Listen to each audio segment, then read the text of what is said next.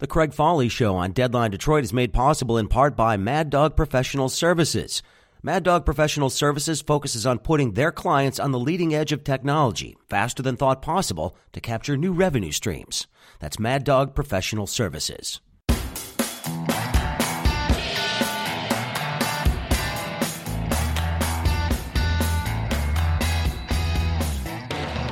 Happy Thursday, everybody. Welcome to the Craig Fahle Show on Deadline Detroit. Glad to have you with me today. Warm, warm out there. At least not, not quite that 67, 68 degrees we were hoping for, and certainly not as much sunshine as we might have liked to have seen. But um, anyway, it's not so bad out there. Got a lot coming up on today's program. One, got some news coming out of Connecticut today that I wanted to share with you. If you've been listening to my program, you know uh, that the issue of gun violence is something that I've talked quite a bit about over the course of my career and something that I pay very close attention to. I think it's the biggest problem facing our country right now. Obviously, we've got all sorts of problems, but this is the biggest one I think that's facing our country. And there are things that I thought for years that we could probably do about it, but there's an interesting case coming out of Connecticut today that I'll let you know about. So we'll talk a bit about that. Also, coming up on the program today, Beto O'Rourke. Of course, the Democrat from Texas who lost narrowly to Ted Cruz in this year's Senate race has officially announced as a candidate for the Democratic nomination. That brings the total number of people who have either basically officially entered the race or have an exploratory committee to 16, with another 10 sitting on the sidelines right now deciding whether or not to dip their toe in. We'll get some of your thoughts on those candidates on today's program as well. Stay with me for the Craig Fahle Show on Deadline Detroit. Hey, thanks for joining me today. Really do appreciate it uh, and uh, giving me an opportunity to talk to you about things that matter. It's always a big deal. I don't take that for granted, believe me. All right, you know, if you've been listening to my program for a number of years or listen to me on, on the radio, you know that gun violence, I, I think, is perhaps the biggest problem that we're dealing with. We have this uh, unnatural fascination with weaponry, this un, I think, I think, irrational fear uh, and, and, of of other people that uh, gives many of us this this feeling that we need to arm ourselves at all times. I don't agree. I just don't feel the same way. That does not mean I don't want you to be able to do that. To arm yourself if you feel that's necessary. I've never been one that has called for banning of weapons, and I also recognize that the Supreme Court is not about to do that anytime soon. However, however, what do we need to do to make sure that we don't have incidents like we saw in Las Vegas or the Pulse nightclub in Orlando or Sandy Hook. What do we need to do to make sure that we are not potentially victims of that type of violence? So far, the only real solutions that people have been willing to come up with are either arming teachers or putting armed guards in schools, metal detectors, things along those lines. There has been very, very little appetite to do anything when it actually comes to the tools that were used to commit the mayhem, and that would be the weapons. In fact, gun companies have had significant immunity when it comes to the possibility of being sued for the illegal use of their product, which makes some sense when you consider that a gun, of course, um, is not supposed to be used in a crime, but it often is used in a crime. And would it be fair to hold the manufacturers of a legal product responsible for the way that people use that product? It's like suing Ford Motor Company, for instance, if somebody deliberately drives uh, their you know Ford Taurus into a crowd of people. Now, I understand that immunity. However, there are limits to this. At what point do we hold the manufacturers responsible for the way that these products are used? And at what point do we actually hold the manufacturers responsible for the way that they market these products? And the types of products that they are marketing to people. Things that, frankly, many people would argue are military style weapons. That's a question that the Connecticut Supreme Court has been looking at. They heard oral arguments 16 months ago in a case brought by parents of Sandy Hook victims that were looking to see if there was some way that they could hold Remington accountable for what was done because it was a Remington AR 15 style rifle that was used by Adam Lanza when he murdered those kids in that school. I remember that day like it was yesterday. I remember how I felt. I remember how that changed my entire thinking on this whole issue and made me realize that there was no way that we could sit here and just do nothing about this going forward. Have the same old debates about mental health, about you know whether or not a good guy with a gun stops a bad guy with a gun. There were no real concrete discussions about what is at the root of our fascination with these weapons and the weaponry that is available for civilian purchase. Now, granted, I'm not one of these people that thinks that the government is coming to knock down my door anytime soon. I don't feel the need to stockpile ammunition. I don't buy into that. You may, and that's totally your right to do so. However, at what point do we look at the companies and suggest that maybe they're pushing this notion? I read the editorials in any gun magazine anytime. It's all talking about how the government is getting ready to take your weapons and how basically all these politicians want to take your guns and, and, and repeal the Second Amendment. And I don't see any movement towards that. I don't see any real movement. Yes, there are always people advocating for that or advocating for a reexamination of the Second Amendment and whether or not a well regulated militia is what we have right now. Because I think a lot of people would argue that it isn't. We don't have a well regulated militia, we have a military. And there are a number of loosely affiliated militia groups in various states, including Michigan. But they're not official. They're certainly not well regulated. But regardless of whether or not you think the Second Amendment is going to be repealed anytime soon, what about the narrative that is leading us to think that we need these types of things or that these things are desirable to own? Now, granted, if you are a hunter or somebody who likes to target shoot. And I've seen these target shooting, you know, programs and these competitions on television, um, you know, and and people have fun shooting their guns, and they hunt and they do these things. I understand that, but in Connecticut, they're actually taking a serious look as to whether or not Remington was pushing this notion of military weapons for civilian use, and whether or not the advertising contributed to the way Adam Lanza may have used that weapon. Now, interestingly enough, the Supreme Court ruled in a very narrow, narrow ruling that Remington, which makes the Bushmaster AR 15 rifle, they can be sued and potentially held liable in connection with the 2012 mass murder at Sandy Hook. Again, it was a 4 3 decision, and it overturned a lower court ruling that had barred the lawsuit from going forward. Now, that was based on, of course, the lower court's ruling that a federal law that limits liability of firearms manufacturers held sway in this case. And they've had a lot of, you know, uh, immunity from lawsuits for a long time, but not as long as people think. This law was passed back in 2005. There was a federal law that was enacted back in 2005 that limited the liability of firearms manufacturers and dealers. Basically, it immunized them from any sort of legal responsibility for the acts of people using the weapons. And of course, the lower court in, in, Connecticut ruled that that law held supreme. However, the Connecticut High Court made a different ruling today. They're taking a look at this as if the case involves illegal advertising. And that's why I got to the marketing question just a couple of minutes ago in this conversation. Now, what they're suggesting is that this lawsuit gets to go forward under something called the Unfair Trade Practices Act. They're saying that this is actually harmful advertising. In this case, they said that the marketing, they were not marketing the weapon itself, but instead the use of that weapon as a potential tool for, quote, offensive military style combat by civilians. Now that is illegal. Offensive military style combat by civilians is not legal, obviously. They're suggesting that the advertising was pushing that. Now, so here's what the plaintiffs said in their arguments. They said plaintiffs seek nothing more and nothing less than accountability for Bushmaster's choice to continue profiting from selling and marketing the weapon for civilian use. They're trying to argue that they were marketing a military style weapon for civilians, which the Supreme Court has held that there can be certain restrictions on military weapons in the hands of civilians. And they also go along to t- cite Connecticut law, which says that they cannot permit advertising that promotes or encourages violent criminal behavior. Now, this is a stretch. I definitely want to suggest that this is a stretch, and this is something that's going to be something that's going to be debated in the federal courts for sure.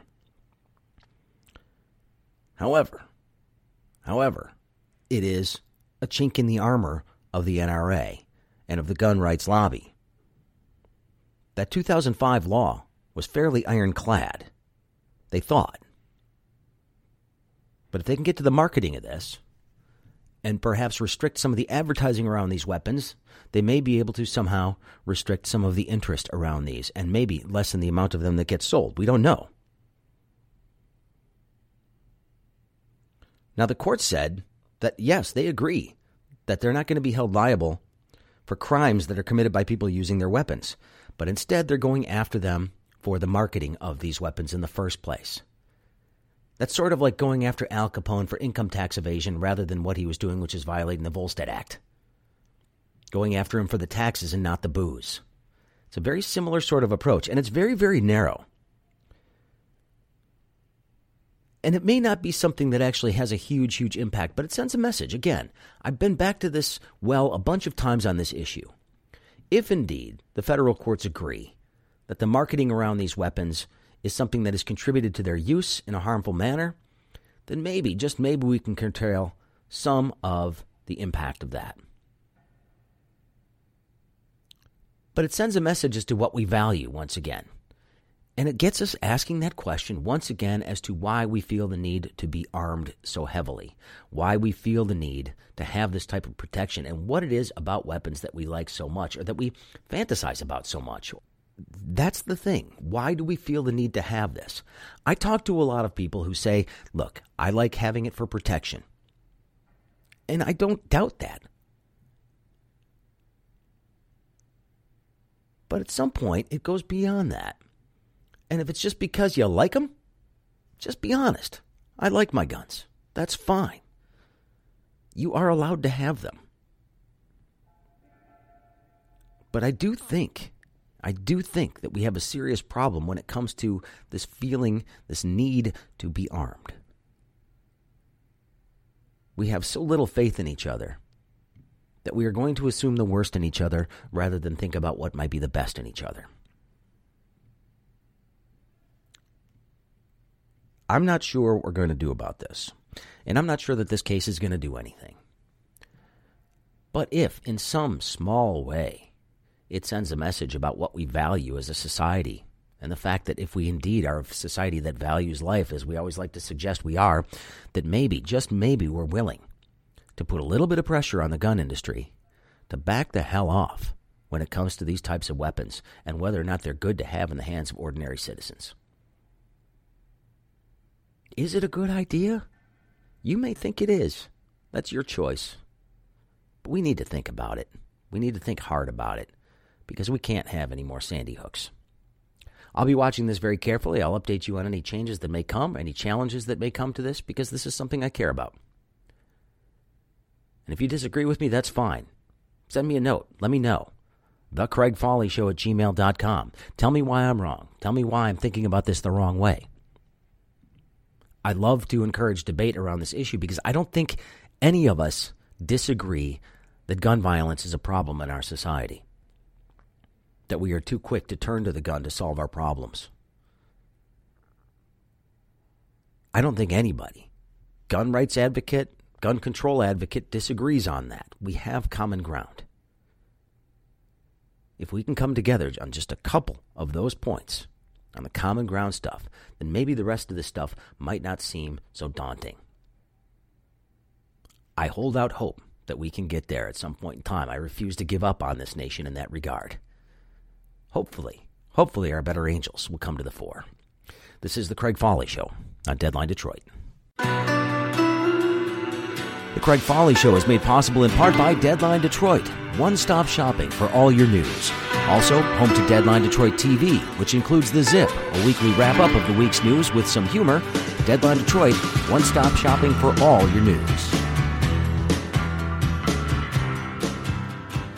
And this is the Craig Fahle Show on Deadline Detroit. Thank you very much for being with me on this Thursday. And uh, as you woke up this morning, you may have seen the announcement from a former Texas Senate candidate, Beto O'Rourke, that he is now in the running for President of the United States. And a lot of people were expecting him to run, wondering whether he was going to run.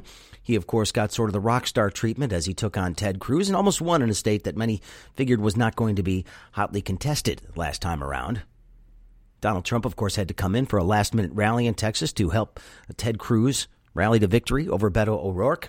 But Beto O'Rourke, throughout that, got a lot of attention, got a whole lot of people interested in his candidacy, interested in his personal story. There's, of course, a glowing Vanity Fair article that came out not too long ago about him with Annie Leibovitz photos. And of course, he's getting sort of the rock star treatment this time around. And a lot of people are suggesting that he might be this, this time's Barack Obama. But what it said to me and what I was looking at is that Beto is just one of 16 candidates who have already either announced or have exploratory committees on the Democratic side. 16. There's another 10 people who are hanging out there deciding whether or not they want to dip their toes in. And of course, this is going to thin itself out. But for Democrats, this is the complete opposite of what choice we were given last time around. For people who fall on the liberal side of things, we had Hillary Clinton, who was pre-anointed as the as the candidate to be, and she had a lot of support. A lot of people suggested it was her turn to do it, but of course, Bernie Sanders came in and, and threw a bit of a, a monkey wrench into that whole thing, made a pretty viable run for an independent, and put a bunch of more liberal ideas on the table than Hillary was willing to do deal with at the time. And a lot of people suggested that Hillary lost some of those people on the left because she was not. Well, she was not on the progressive side of the Democratic Party. Well, if you're one of those people, you got your wish. Look at all the candidates who are in this race so far. Here's the people who are in. Let's just go with the people who are in, then we'll talk about the ones who aren't yet who might get in. You got Bernie Sanders, of course. Amy Klobuchar of Minnesota, Cory Booker of New Jersey, Kamala Harris of California, Elizabeth Warren of Massachusetts, Tulsi Gabbard of Hawaii, Julian Castro, John Delaney of Maryland, Andrew Yang, of course, of New York, Jay Inslee, governor of Washington, John Hickenlooper, the former Colorado governor, Beto O'Rourke, former Texas representative. You've also got Mayor Pete, who, of course, is the mayor of South Bend, Indiana, who's making some noise as a young person in this race, younger than most of the candidates.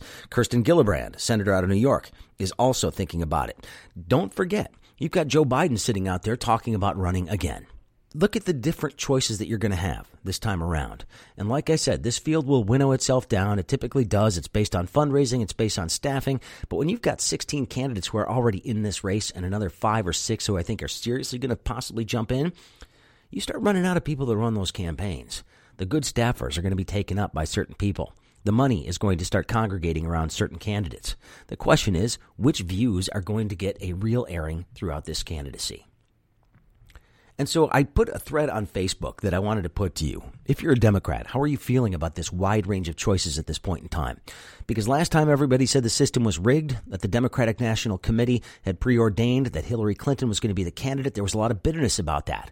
Well, this time it is wide open much more so than even the Republican side last time around that Donald Trump emerged from. What's it going to take to beat Donald Trump? Are you feeling good about the candidates? Are you feeling good about the, the number of candidates who are espousing more progressive positions? People who are to the left of the uh, formerly moderate wing of the Democratic Party. Does a moderate in the Democratic primary have a chance this time around, or have we moved as a party to a much more progressive stance where something like Medicare for all is basically just something that has to be on the agenda if this candidate's going to get any sort of serious attention. Will those moderates win out? Will those people who say we got to run to the middle to get middle America and to win back states like Wisconsin and Michigan and Pennsylvania and Ohio and Florida? Is that conventional wisdom going to win out this time around. Because you have just about every spectrum of the political party and the political left represented in this candidacy right now. Pete Buttigieg, for instance, young guy, 37 years old, barely able to run for president at this point in time around. I've been very impressed with the guy. I don't know if he's got what it takes to win. I have no idea. But is he going to shake things up? And is he setting himself up for something else down the road? Who knows? But he's getting a lot of attention. He's been on a number of shows. He made the rounds early. And now people are actually starting to know who Mayor Pete is. Now he's saying his last name. That's why he calls himself Mayor Pete. Buttigieg is hard to say. Beto O'Rourke. Beto's been out there for how long now? Months. And again, getting the rock star treatment. Elizabeth Warren. Somebody who I had high hopes for when she was basically in charge of consumer protection after the bailouts. I thought that was something that she did well. Bernie Sanders, of course, still has a significant following and has a significant lead when it comes to fundraising and an ability to raise money from his loyal people. But the question is if he does not get the nomination, will he actually direct his people to put their support behind somebody else? More forcefully, perhaps, than he did last time around. How many of those people who are following one of these candidates, if they don't get what they want and their person doesn't win, will support Donald Trump like a lot of people who voted for Bernie Sanders and supported Bernie Sanders did last time around? And is Donald Trump enough to run against? Or do the Democrats need to actually have some real ideas? Because Trump, as polarizing as he is, seems to have that base, seems to have that that 30 something percent that are going to stick with him no matter what. What's it going to take to beat him this time around? So, Democrats, I've got this thread out there. I'm going to read some of your answers tomorrow because I think there's going to be a big response. How are you feeling about this huge group of people in there right now? Do you feel like your positions are being represented by any of the candidates at this point in time? And who are you willing to get behind? And what's it going to take to get you involved and make sure that you're out there voting? What's it going to take to beat Donald Trump? Do we need somebody that plays the same way he does? Does somebody need to be uh, the kid throwing sand in the sandbox, just like Donald Trump? Or can the high road win here? When they go low, we go high. Is that something that's going to work anymore? Or have we entered a new realm in politics where you better play dirty or else you're not going to come out of this? something to consider. So I've got that question out there right now. Look for my Facebook page. I've got the thread going. I would love to hear from you. And tomorrow I'm going to read a bunch of your responses as they come in. It'll be a good way to wrap up the week. Anyway, that's basically what I had today. Wanted to talk a little bit about these two things, just to give you an update on some things and uh, let you know how I'm feeling. Well, we'll see who else gets in the race. We've got a couple more announcements coming up in the next few weeks. And of course, Joe Biden's still sitting out there. We'll see if Uncle Joe decides to get in the race. But again, Find my Facebook thread. Let me know what you're thinking. You can always send me an email if you want as well. It's Show at gmail.com. Let me know what you're thinking, who you're behind at this point in time. And if you're a Republican and listening to this, I would love to know what you think. Do you like this wide open field for the Democrats? Does it make you think that things are in disarray? Or you know, and is it is it going to be a bruising candidacy? Are we going to see the the various factions of the Democrats go to war with each other and splinter the party the way that the Republicans basically have done to themselves over the last couple of years? We shall see. I don't know, but I'd love to get your thoughts on this too. Or does it freak you out a little bit that we may have somebody that's not preordained that you haven't been able to figure out yet that may may find their way into this thing? All of your thoughts welcome on this one, and I'll get to them tomorrow. And hey, everybody, thanks very much for listening to the Craig Fahle Show on Deadline Detroit. Don't forget, I've got a Facebook page. You can find it there. Look up The Craig Fahle Show. I'm at my friend limit on my personal page, which means that people can't necessarily connect. They can't always comment on things. I'm trying to post more material up there, and if you want, you can follow that, and that's a good way to see what I'm doing. Uh, I'm going to use it a lot more. Uh, you can find me on Instagram. You can find me on Snapchat. You can find me on Twitter, of course. Just look up at Craig Fahle on Twitter, and um, got a lot of followers there, and that's always fun. So I love hearing from you guys. Keep me posted on what you've got going on. If there are events in town that you want me to highlight, if there are subjects you want me to talk about, let me know. All right, have a great day, everybody. Tomorrow is Friday. Enjoy it and enjoy the warm weather while it lasts because it's not going to be around much longer. Have a great day.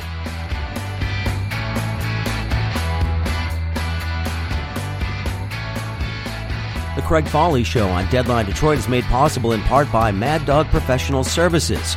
Mad Dog Professional Services focuses on putting their clients on the leading edge of technology faster than thought possible capture new revenue streams.